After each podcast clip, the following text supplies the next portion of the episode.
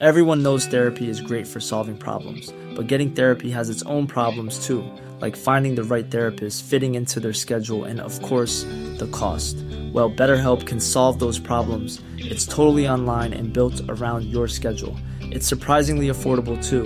Connect with a credentialed therapist by phone, video, or online chat, all from the comfort of your home.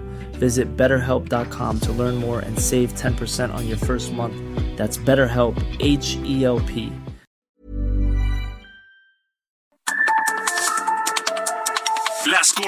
de la información. Con Alejandro Cacho.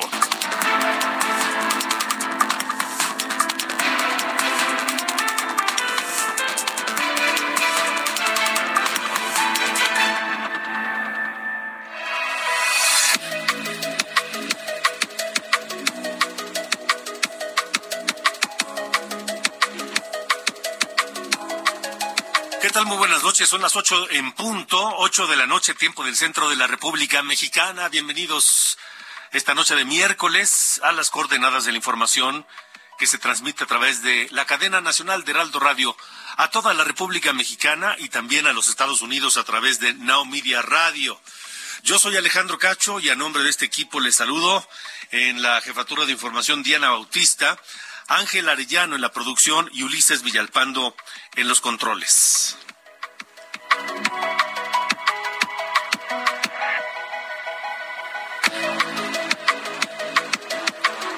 Miércoles 17 de mayo de 2023, día con información interesante para poner sobre la mesa y para analizar, comentar, opinar. Y para ello está eh, mi número de WhatsApp. A mí me pueden encontrar en el 55 45 40 89 16. 55 45 40 89 16. Esta noche tendremos los resultados de eh, la encuesta entre los candidatos a gobernar Coahuila. Saludos a toda la gente que nos escucha a través de Heraldo Radio La Laguna en el 104.3 del FM, 104.3 Heraldo Radio La Laguna. Le tendré más adelante los detalles de la encuesta para gobernador del estado de Coahuila.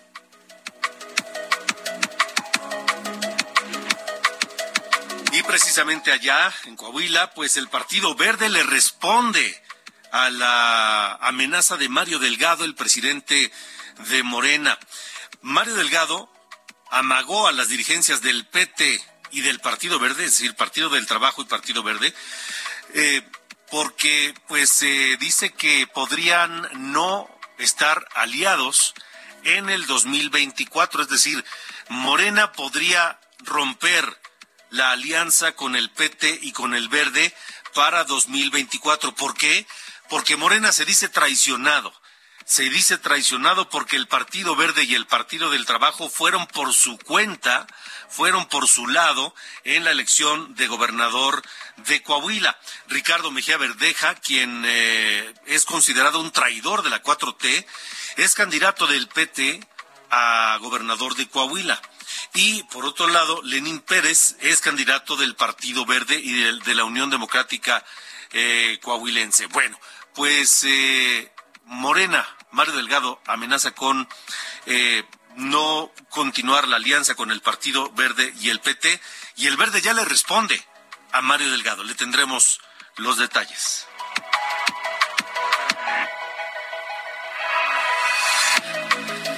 Y esto parece que es una, película que ya vimos. Ahora se reproduce en Matamoros, en Tamaulipas. Saludos a Matamoros, también nos escuchan allá en la frontera tamaulipeca, tanto en Matamoros como en Reynosa. Un abrazo fuerte desde la Ciudad de México. Y cuidado allá en Matamoros porque se repite la historia que ya vimos de casos de meningitis en Durango. Los Centros para el Control y Prevención de Enfermedades de Estados Unidos, así como el Departamento de Salud de Texas, emitieron una alerta por la posible aparición de infecciones por meningitis en varios ciudadanos eh, norteamericanos, varios pacientes, personas que viajaron a Matamoros para someterse a operaciones médicas o quirúrgicas.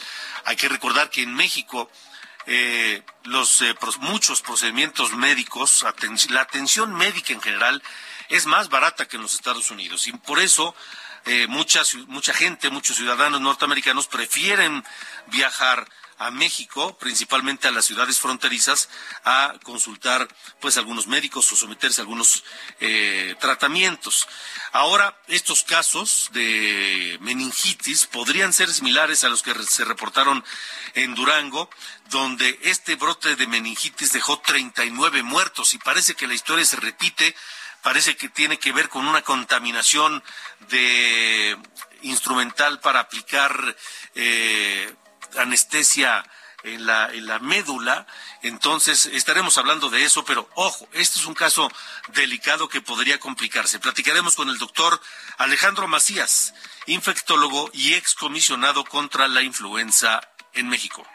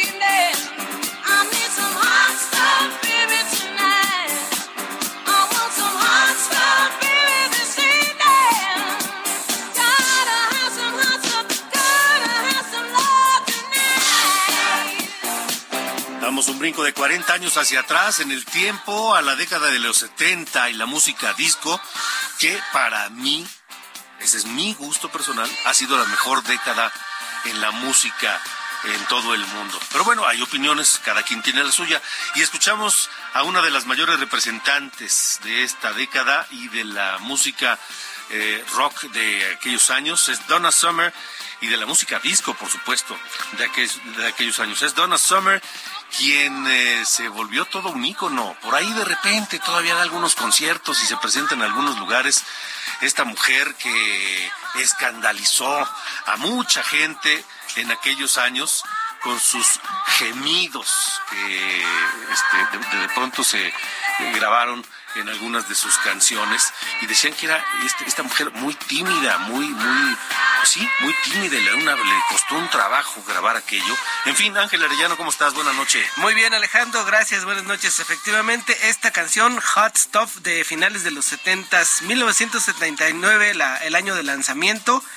Y como bien dices, Donna Summer, quien nació allá en Boston, Massachusetts, 31 de diciembre de 1948 y murió en Florida hace 11 años, el 17 de mayo del 2012. Donna Summer, que alcanzó el éxito, como bien dices, en la música disco y de la mano de Giorgio Moroder, este músico, compositor y DJ italiano que pues la, la, mm, la hizo un icono, como bien dices, sobre todo con esta canción llamada Love to Love You Baby, que fue pues el despunte de la carrera de esta cantante.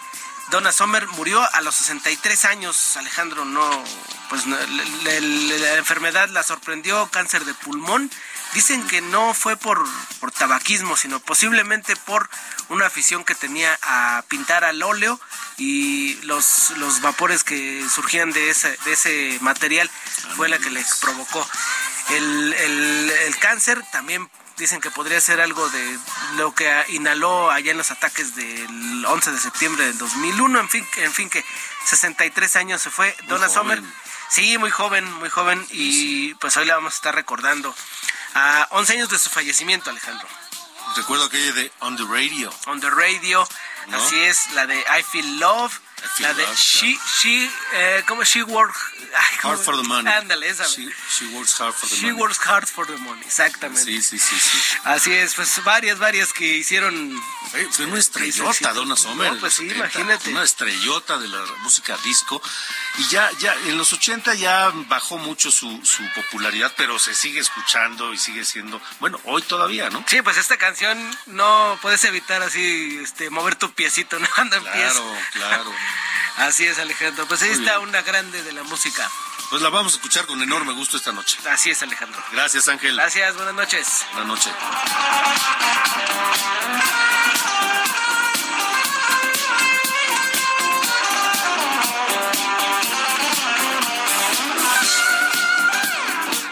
Ruta 2023. Coahuila y el Estado de México están hoy, Están hoy. en la ruta 2023. 2023. Bueno, estoy recordando otro tema de Donna Summer, mi querido Ángel Arellano. Él grabó el soundtrack de una película, El Abismo, de aquellos años 70, principios de los 80, Donna Summer. Bueno, vámonos rápidamente a los datos. La encuesta de Heraldo de México y Poligrama que se publicó hoy sobre las eh, preferencias electorales para elegir el gobernador de Coahuila. Repito, atención. Atención, Heraldo Radio, La Laguna 104.3 FM. Un saludo desde la Ciudad de México. Esto les interesa porque, de acuerdo a los datos de esta encuesta de Poligrama que publica el Heraldo de México, la mayor simpatía partidista de los coahuilenses es para Morena. Morena va a la cabeza con el 32.6% de la simpatía de los votantes coahuilenses.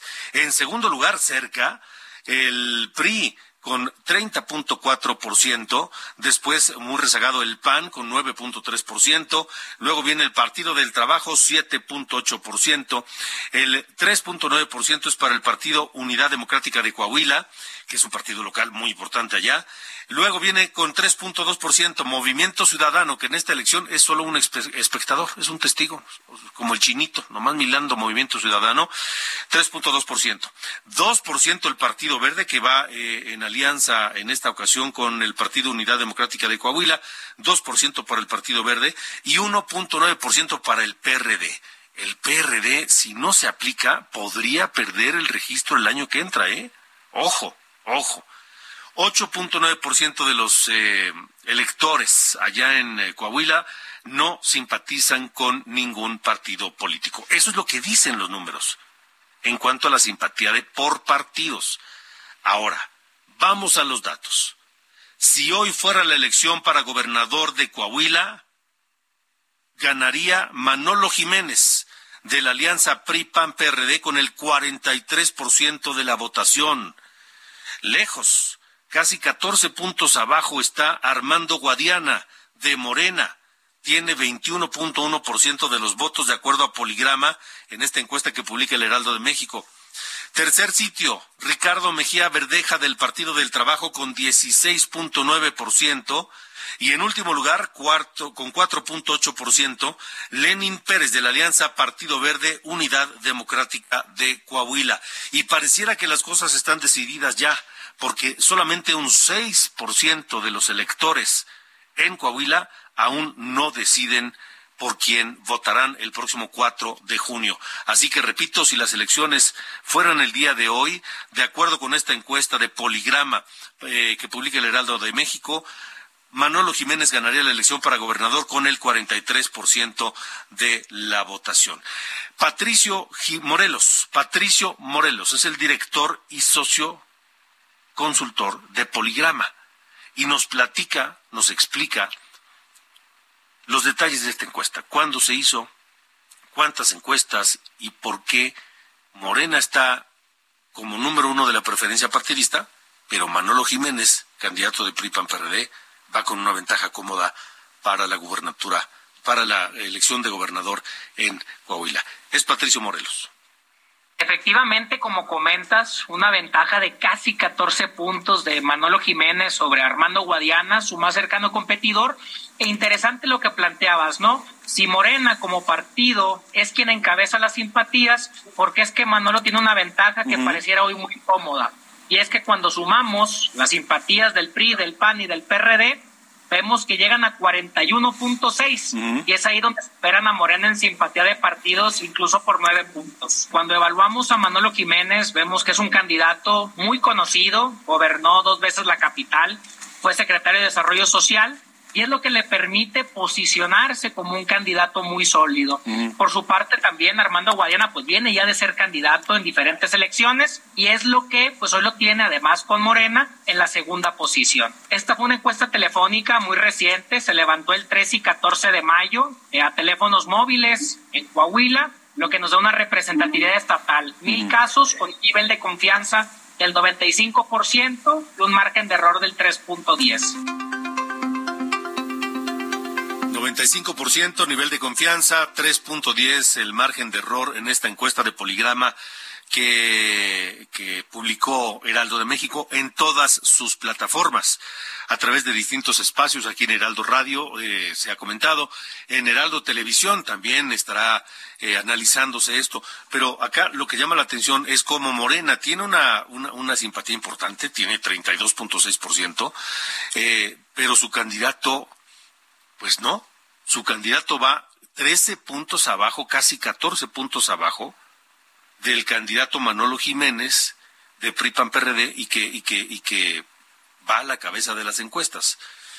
Cuenta sí la alianza, la suma de el PRI con el PAN, con el PRD, y también cuenta en algo, aunque en menor medida influye, que Morena va solo y no va en alianza con el Partido Verde y con el Partido eh, eh, del Trabajo.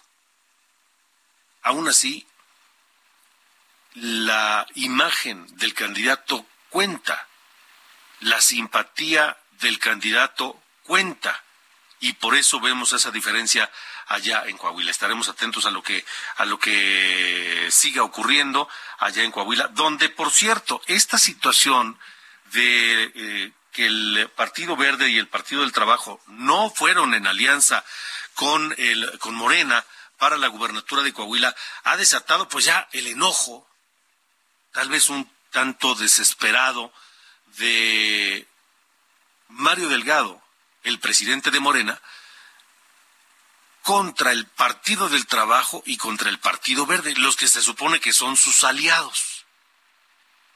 Y que en esta ocasión, en el caso de Coahuila, pues fueron cada quien por su lado. Ahora, ¿qué ha provocado eso? Pues según Mario Delgado, ha provocado que, que, su candidato pues no esté en este momento eh, cerca de ganar la elección de acuerdo a todas las encuestas, esta de Poligrama, pero también otras que se han publicado. Mario Delgado amagó, amenazó, advirtió al Partido Verde y al Partido del Trabajo de no eh, ¿cómo se llama? No eh, continuar la alianza con ellos en caso de que decidan seguir por su cuenta. Toda la información, los detalles los tiene Etel Arredondo, jefa de información de Heraldo Radio Laguna. Te saludo, Etel, buena noche. Hola, ¿qué tal? ¿Cómo estás, Alejandro Cacho? También te saludo con mucho gusto. Aquí desde la Camarca Lagunera, donde se vive, pues, en el estado de Coahuila, un proceso electoral, continúan las actividades por parte de los diferentes candidatos. Y bueno, en torno a estas declaraciones que han hecho los dirigentes de cada partido, la dirigente nacional del Partido Verde Ecologista de México, Karen Castrejón, y el coordinador de la fracción parlamentaria en el Senado de la República, Manuel Velasco, pues aseguraron que no declinarán por el candidato de Morera en Coahuila, quien es el ingeniero Armando Guadiana Tijerina. Por ello, pidieron serenidad y respeto al dirigente de Morena, en este caso Mario Delgado, luego del condicionamiento que hizo de la coalición para el 2024. Los verde ecologistas señalaron que el verde es un activo importante de la 4T. Y bueno, habló la dirigente del Partido Verde, Karen Castrejón, sobre cuáles son pues las razones por las que ellos no apoyarían ni apoyarán al candidato de Morena, Armando Guadiana. Escuchámosla nuestra ideología, el tema ambiental es primero y cómo nos veríamos al llevar el día de hoy a un empresario taurino, a un líder de la industria del carbón y hablo de los principales líderes en Coahuila. Ese fue, permítame decir, el principal factor por el cual no hubo hoy eh, y no hubo coincidencias para poder llevarlo y abanderar esa candidatura. Si hubiera sido cualquier otro, claro, estábamos abiertos al diálogo y por eso en su momento lo expresé, que no hubo esas coincidencias con el candidato que ellos llevaban, pero simplemente no podríamos llevar nosotros a Guadiana y respaldar esa candidatura. E y las declaraciones de la dirigente nacional del Partido Verde, Alejandro, te comento que pues dentro de las actividades que han tenido y los señalamientos que han realizado los candidatos, pues también se, se ha hablado de esta de, esta división que se ha hecho que ha tenido la izquierda aquí en Coahuila, porque pues a diferencia del Estado de México, aquí en Coahuila los partidos van de diferente forma a la coalición. El Partido Verde va con UDC, la Unión Democrática de Coahuila, y el Partido del Trabajo pues va con, un, eh, con el candidato Ricardo Mejía Verdeja y no aceptó la coalición con Morena. Entonces, pues ahí ha habido diferentes opiniones. Señalan que esto pues debilita a la izquierda y pues beneficia sobre todo a la Alianza Ciudadana por la Seguridad, que está conformada por PAN, PRI y PRD y que pues eh, quien encabeza en este caso en Coahuila es Manolo Jiménez Alejandro. Muy bien, Etel, pues sí, ahí está clarísima la posición de eh, Karen Castrejón, la coordinadora, la dirigente nacional del Partido Verde Ecologista de México. Gracias, Etel, estaremos pendientes y escuchándolos allá en Heraldo Radio Laguna. Gracias, buena noche. Claro que sí, Alejandro. Muy, muy buenas noches. Hasta luego. Buenas noches. Y, y, no se le puede reprochar nada a Karen Castrejón ni al Partido Verde sus razones son plenamente justificadas para no apoyar a Armando Guadiana. Dicen, somos el Partido Verde, estamos en contra del abuso animal. Y Armando Guadiana es un empresario taurino. ¿Por qué? Porque tiene ganaderías este, de crianza de toros de Lidia. es uno de sus negocios. Tiene ganaderías para toros de Lidia allí en Coahuila. Y además es uno de los empresarios eh, de carbón más importantes de Coahuila, el carbón que es tan contaminante, pues sería un contrasentido que el Partido Verde lo apoyara. Esos son los motivos del Partido Verde. El que no ha hablado es el PT.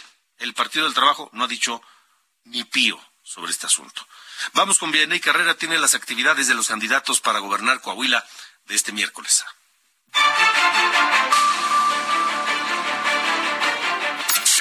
El candidato de la Alianza Ciudadana por la Seguridad, Manolo Jiménez, dijo que uno de los temas que atenderá es el de salud mental como ansiedad y depresión con médicos especializados que se encontrarán en las colonias en clínicas que estarán al alcance de los ciudadanos. Manifestó que continuará el programa de Mejora Coahuila, en el cual también se reforzarán los apoyos para el adulto mayor.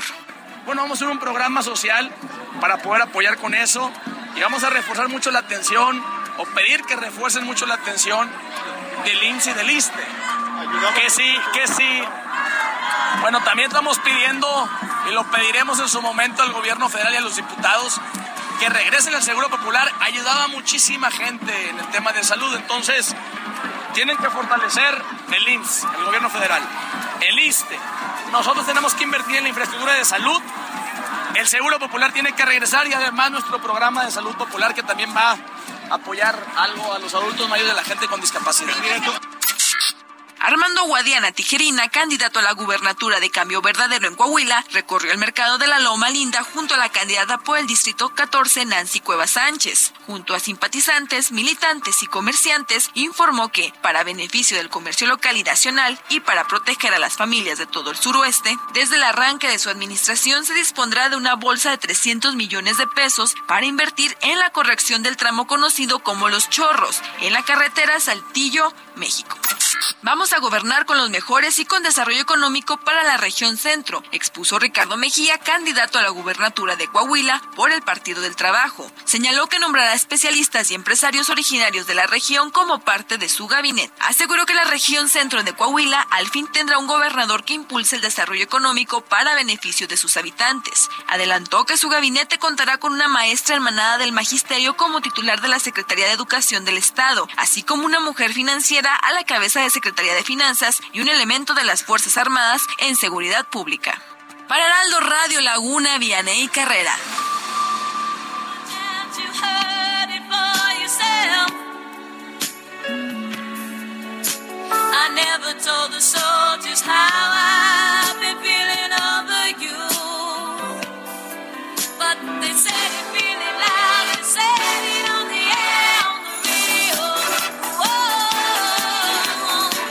A la pausa. Esta noche escuchamos a Donna Summer, una de las grandes estrellas de la música disco en los años 70, quien falleció hace 11 años.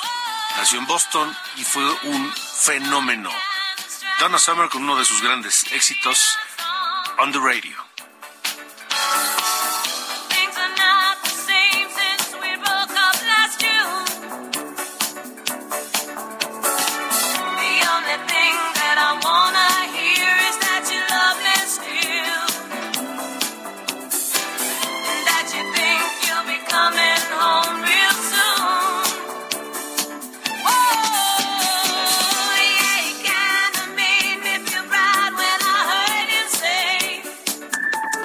Alejandro Cacho en todas las redes. Encuéntralo como Cacho Periodista. Las coordenadas de la información. Con Alejandro Cacho. Las coordenadas de la información. Con Alejandro Cacho.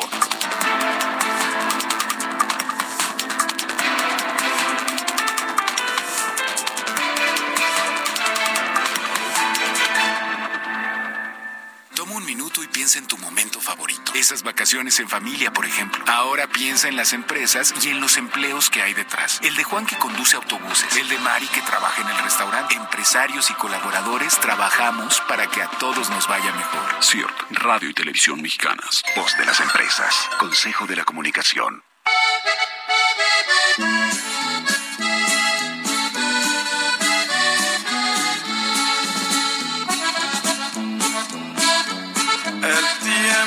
Pasa y no te puedo olvidar. Te traigo en mi pensamiento constante, mi amor.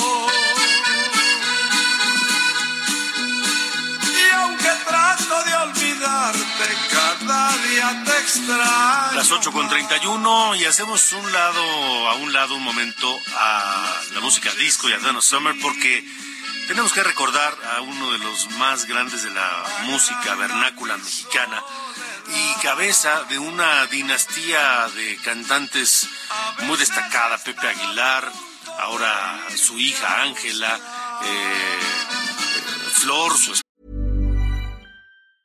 Wow. Nice. Yeah. What you're hearing are the sounds of people everywhere putting on Bombas socks, underwear, and t-shirts made from absurdly soft materials that feel like plush clouds. Yeah, that plush. And the best part? For every item you purchase, Bombas donates another to someone facing homelessness. Bombas. Big comfort for everyone. Go to bombas.com slash ACAST and use code ACAST for 20% off your first purchase. That's bombas.com slash ACAST. Code ACAST. Esposa, en fin. Me hablo de Antonio Aguilar. Antonio Aguilar que fue un actor y cantante mexicano que nació el 17 de mayo de 1919 y murió a los 88 años en, eh, en, en 2017. Era originario de Zacatecas y lo recordamos con esta con este tema, uno de los más eh, recordados de él, el triste recuerdo. Es Antonio Aguilar. Yo como te recuerdo, será porque aún te quiero. Espero que tú escuches esta canción. Alejandro Cacho en todas las redes. Encuéntralo como Cacho Periodista. Buenas noches, soy Diana Bautista y les saludo con el resumen de noticias. Las autoridades de Iguala Guerrero entregaron el cuerpo de Leslie Martínez Collin tras ser hallado en el municipio de Huitzuco. Leslie fue reportada como desaparecida en Morelos desde el 30 de abril. José Luis Abarca, exalcalde de Iguala Guerrero, ligado al caso Ayotzinapa, fue sentenciado a 92 años y seis meses de prisión, además de pagar 920.700 pesos por su presunta responsabilidad en el secuestro de seis integrantes del movimiento campesino Unidad Popular. El gobernador de Puebla, Sergio Salomón Céspedes, informó que a partir de mañana habrá clases a distancia en las instituciones educativas de las comunidades cercanas al volcán Popocatépetl, aunque pidió calma, pues se mantiene en amarillo fase 2 el semáforo de alerta volcánica. El presidente Andrés Manuel López Obrador dijo estar de acuerdo con la propuesta del diputado Ignacio Mier de hacer una consulta popular para que la gente decida si los ministros de la Suprema Corte de Justicia deben ser elegidos por voto ciudadano. La Comisión de Quejas y Denuncias del INE rechazó imponer medidas cautelares al presidente López Obrador tras el llamado que hizo a votar en 2024 por legisladores afines a su movimiento en el marco de su plan C electoral. Finalmente, el canciller Marcelo Ebrard entregó el primer pasaporte no binario al magistrado Jesús Ociel Baena, defensor legal de la comunidad LGBT+, quien pasó dos años litigando para que su género fuera reconocido en su acta de nacimiento y su credencial de elector. Estas fueron las noticias de hoy miércoles. Buenas noches.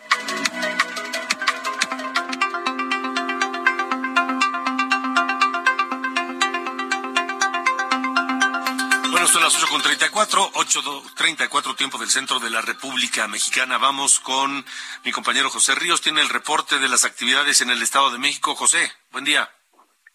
¿Qué tal Alejandro? Buenas noches, te saludo con gusto a ti y a quienes nos escuchan por la señal de Heraldo Radio. Bueno, te informo que la candidata de la coalición Morena, Partido del Trabajo y Verde Ecologista, Delfina Gómez Álvarez, aseguró que en su administración habrá respeto y empatía a los sectores de la población que pertenezcan a la comunidad LGBTIQ+. En un encuentro realizado en el municipio de Nezahualcóyotl con sectores de, de, esta, de esta población, la candidata destacó que eh, realizará un encuentro en donde se tendrá un cambio en la administración estatal, en donde serán visibilizados junto con otros grupos excluidos históricamente en la entidad. Aseguró que este es el primer foro de muchos en donde se va a celebrar eh, para que la comunidad de la diversidad sexual tenga voz y participación en la vida del Estado de México para promover una cultura de paz, respeto y tolerancia. Y en este encuentro, Alejandro, te informo que la candidata descartó esta información que ha transcedido en el transcurso de este día sobre una supuesta orden de que ellos no querían tocar el tema de, de presuntos actos de corrupción de la candidata en, en el siguiente debate que se va a realizar este jueves. Vamos a escucharla. ¿Qué, ¿Qué, fue lo que la maestra Delfina le, le pidió justamente a alguien que cambiara del debate? ¿O qué fue lo que se pidió? No, que yo creo que lo que se pidió fue respeto. O sea, ha, ha, habido muchos comentarios de que si se dijo que no se hablara de un tema, que si se dijo que si no se quería un sí, moderador. de lo de Texcoco, nada, ¿no? El nada, nada, nada, nada. Lo único que se pidió y lo sigo pidiendo y lo seguiré pidiendo en todo, o se sugirió, porque también obviamente no está uno como para estar este, imponiendo. Ahí que se impuso. Por último, Alejandro, te informo que pues la candidata Delfina Gómez mañana va a tener agenda privada, pues se estará preparando para este debate que mañana se realiza en el Instituto Electoral del Estado de México. Este es el informe que te tengo, Alejandro. Gracias, José. Buenas noches. Y Gerardo García, que hay del lado de Alejandra del Moral. Buenas noches. Hola, Gerardo. Hola, ¿qué tal? Muy bu buenas eh, noches.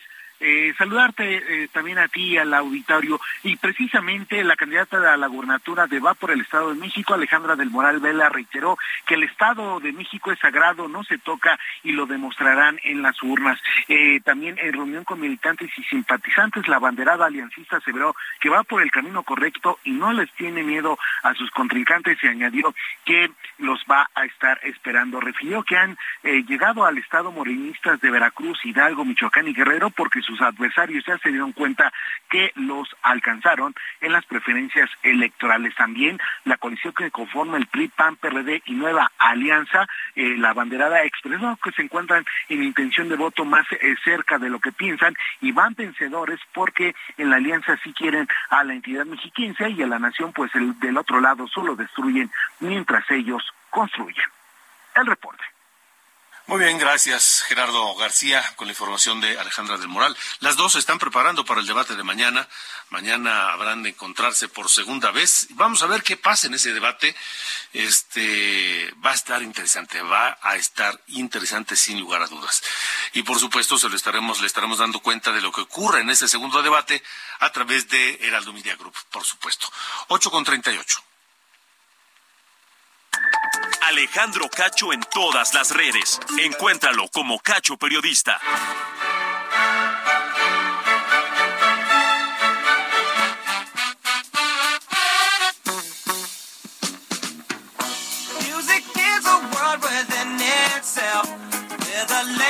¿Qué pasa, mi querido Carlos Allende? Buenas noches. Estimado señor Cacho, ¿cómo le va? Oigan, eh, hoy nada más quiero hacer una especie de conjetura, sí lo es, porque son este, pues, cosas, ¿no? Que hila la mente cochambrosa de quien les habla, pero que habla mucho sobre este clima político, ¿no? Que, estamos viviendo incluso de cara a las elecciones del año que entra.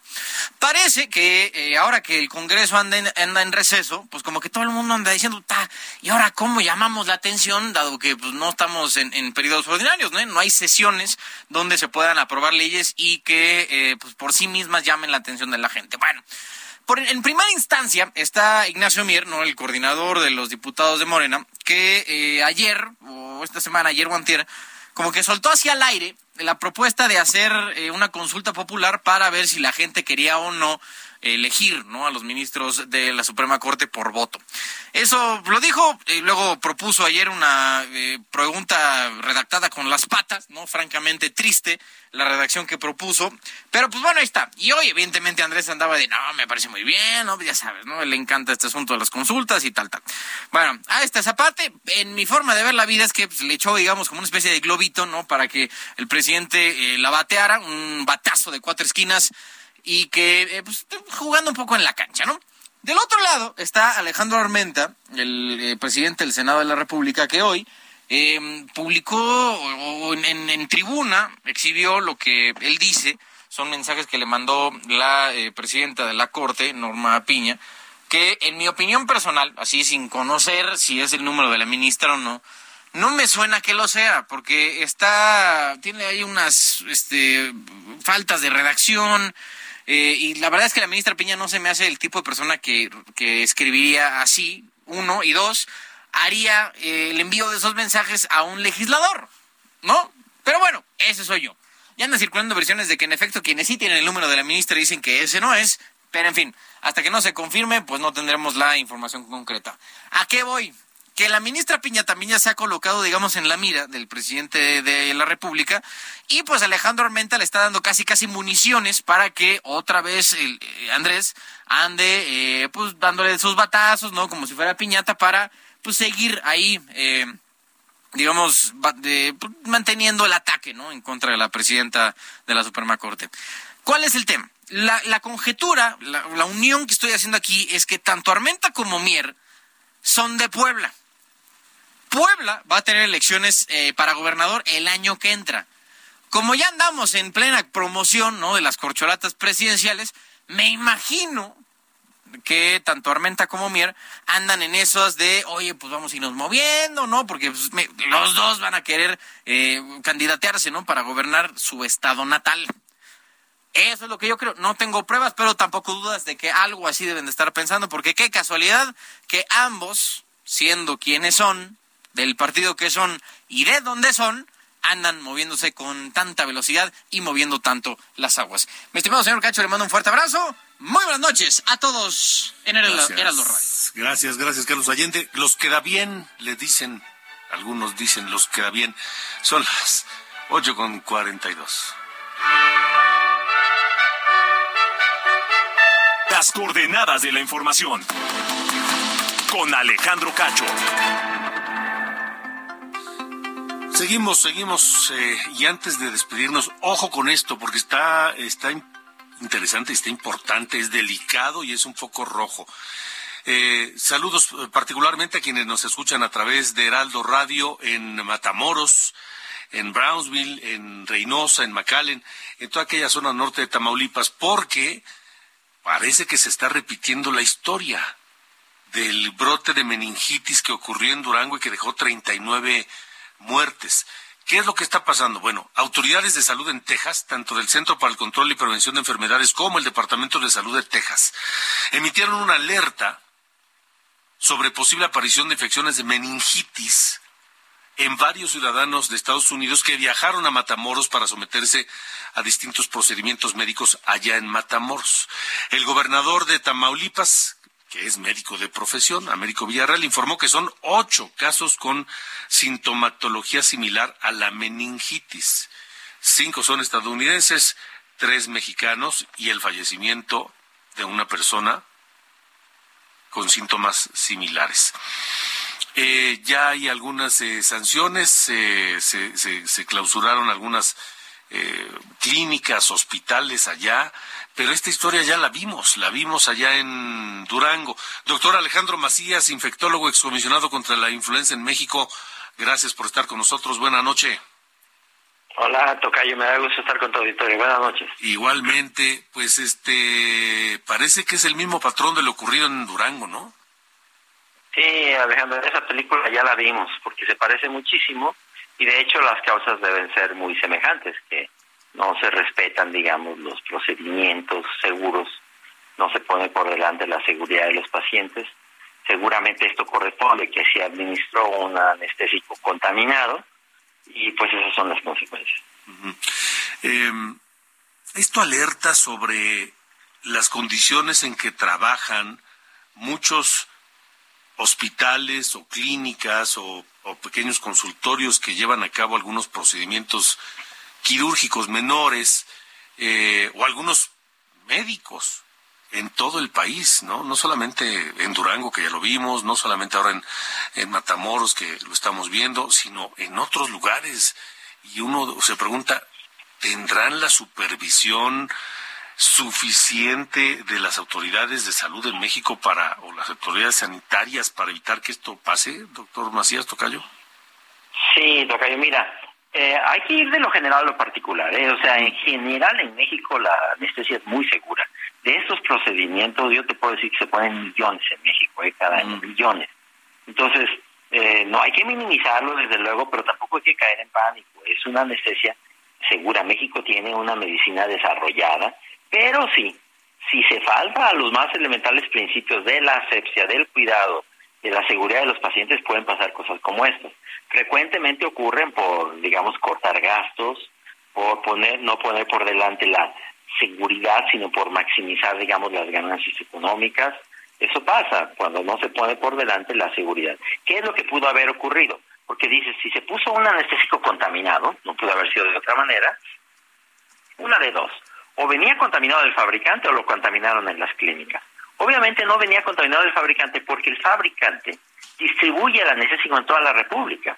Y eso es nada más en dos clínicas. Entonces, algo hicieron mal en esas dos clínicas que aplicaron un anestésico contaminado. Corresponde a la COFEPRIS, a la autoridad regulatoria, decir exactamente a través de las investigaciones qué fue lo que hicieron mal, deslindar responsabilidades pero obviamente administraron un, anestésico contaminado, eso es lo que se puede decir, o reutilizaron a lo mejor alguna aguja eh, que estaba contaminada con varios pacientes. Habrá que determinar, eso le corresponde a COFEPRIS, pero algo hicieron mal en esos dos lugares y otra vez para el resto de las personas, pues sí, hay que conocer, hay que saber que tenemos que eh, atendernos en lugares seguros, pero no caer en pánico porque la anestesia generalmente es un procedimiento muy seguro.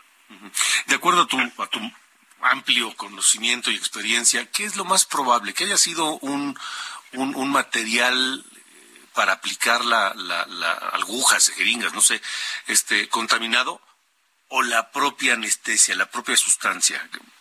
Sí, mira, si uno va de fuera adentro, primero te ponen un, antiséptico en la piel, te ponen alcohol o yodo povidona, clorexidina para, para hacer el piquete. Puede ser desde ahí que haya estado contaminado el antiséptico porque lo hayan manipulado. Esa es una probabilidad relativamente baja, pero es una hipótesis, digamos.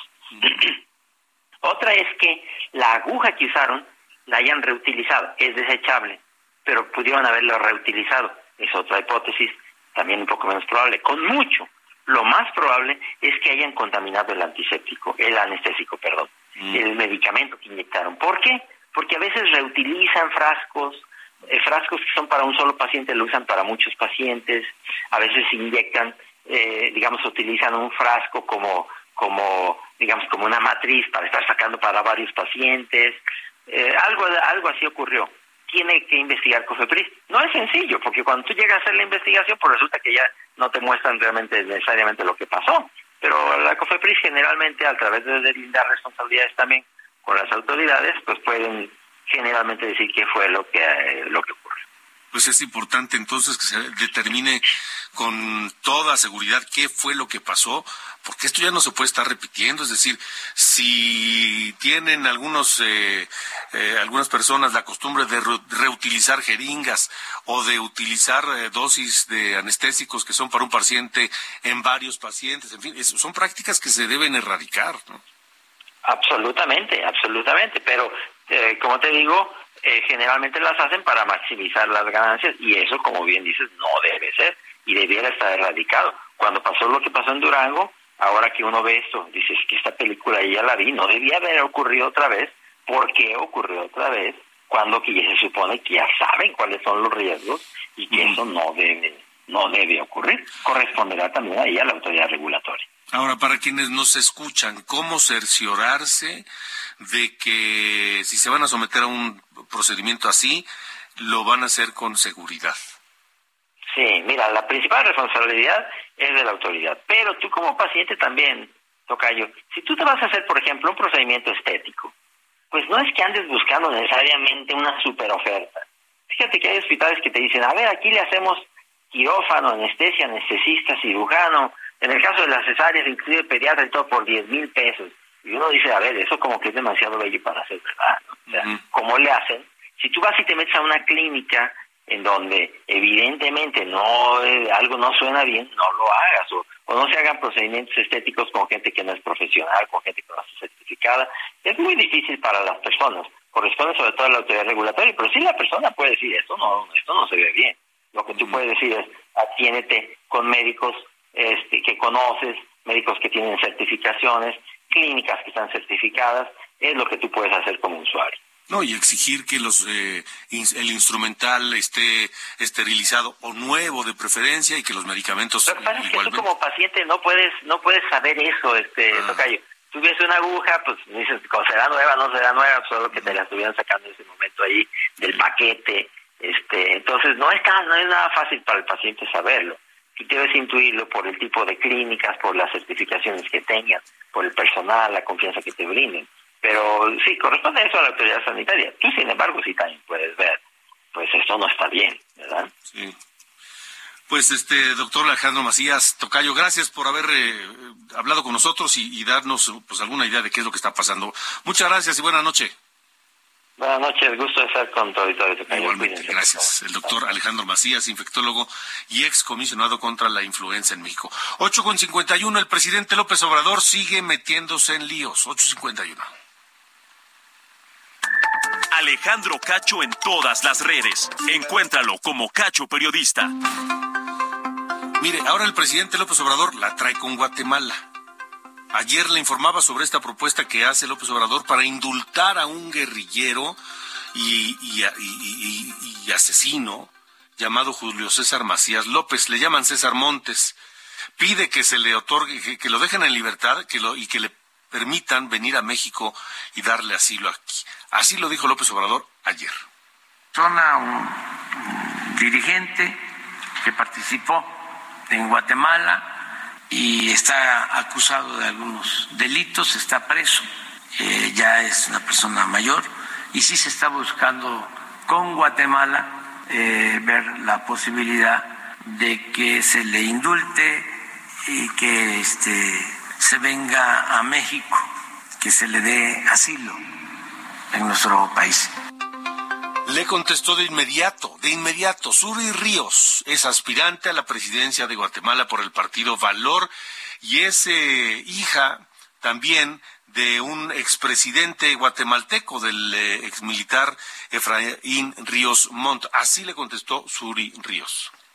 Presidente Manuel López Obrador, César Montes es un guerrillero terrorista y asesino convicto que ejecutó vilmente a tres de nuestros valientes soldados. Su intervención buscando clemencia para este criminal es un insulto para los guatemaltecos que anhelamos la paz. En nuestro gobierno no habrá abrazos para los delincuentes, habrá seguridad y justicia para nuestros ciudadanos. En Guatemala decidimos los guatemaltecos y nadie más.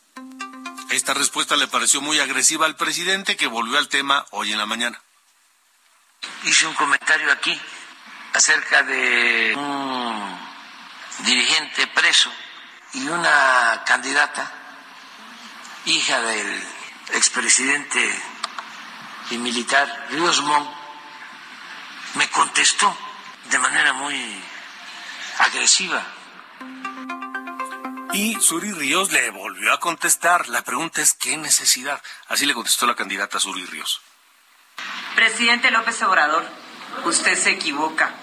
En Guatemala no les llamamos dirigentes a los delincuentes. A los guatemaltecos se les respeta. Y no es agresividad, es carácter. Es carácter, dice la candidata Suri Ríos. Miren, que el presidente se ocupe de los temas de aquí, del país, hombre. ¿Para qué se anda metiendo en líos con otros países que pues tienen sus propios asuntos, no? En fin, a ver, a ver qué pasa. Nos vamos. El hijo desobediente, otro de los grandes temas de Antonio Aguilar, que lo estamos recordando hoy porque nació el 17 de mayo de 1919 en Villanueva, Zacatecas. Don Antonio Aguilar, la cabeza de una dinastía de cantantes, de artistas, de compositores de música folclórica mexicana. Nos vamos, gracias, pásela bien, buena noche y hasta mañana. Padre de uno, hijo de mi corazón, ya no pelees con ninguno.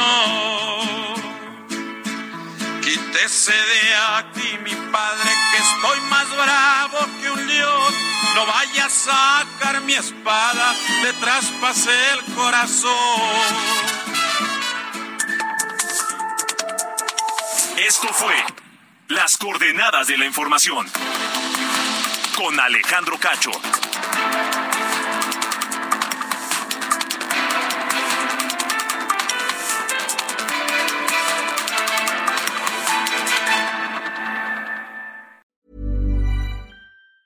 Even on a budget, quality is non-negotiable. That's why Quince is the place to score high-end essentials at 50 to 80% less than similar brands. Get your hands on buttery soft cashmere sweaters from just 60 bucks, Italian leather jackets, and so much more. And the best part about Quince, they exclusively partner with factories committed to safe, ethical, and responsible manufacturing. Elevate your style without the elevated price tag with Quince. Go to quince.com slash upgrade for free shipping and 365-day returns.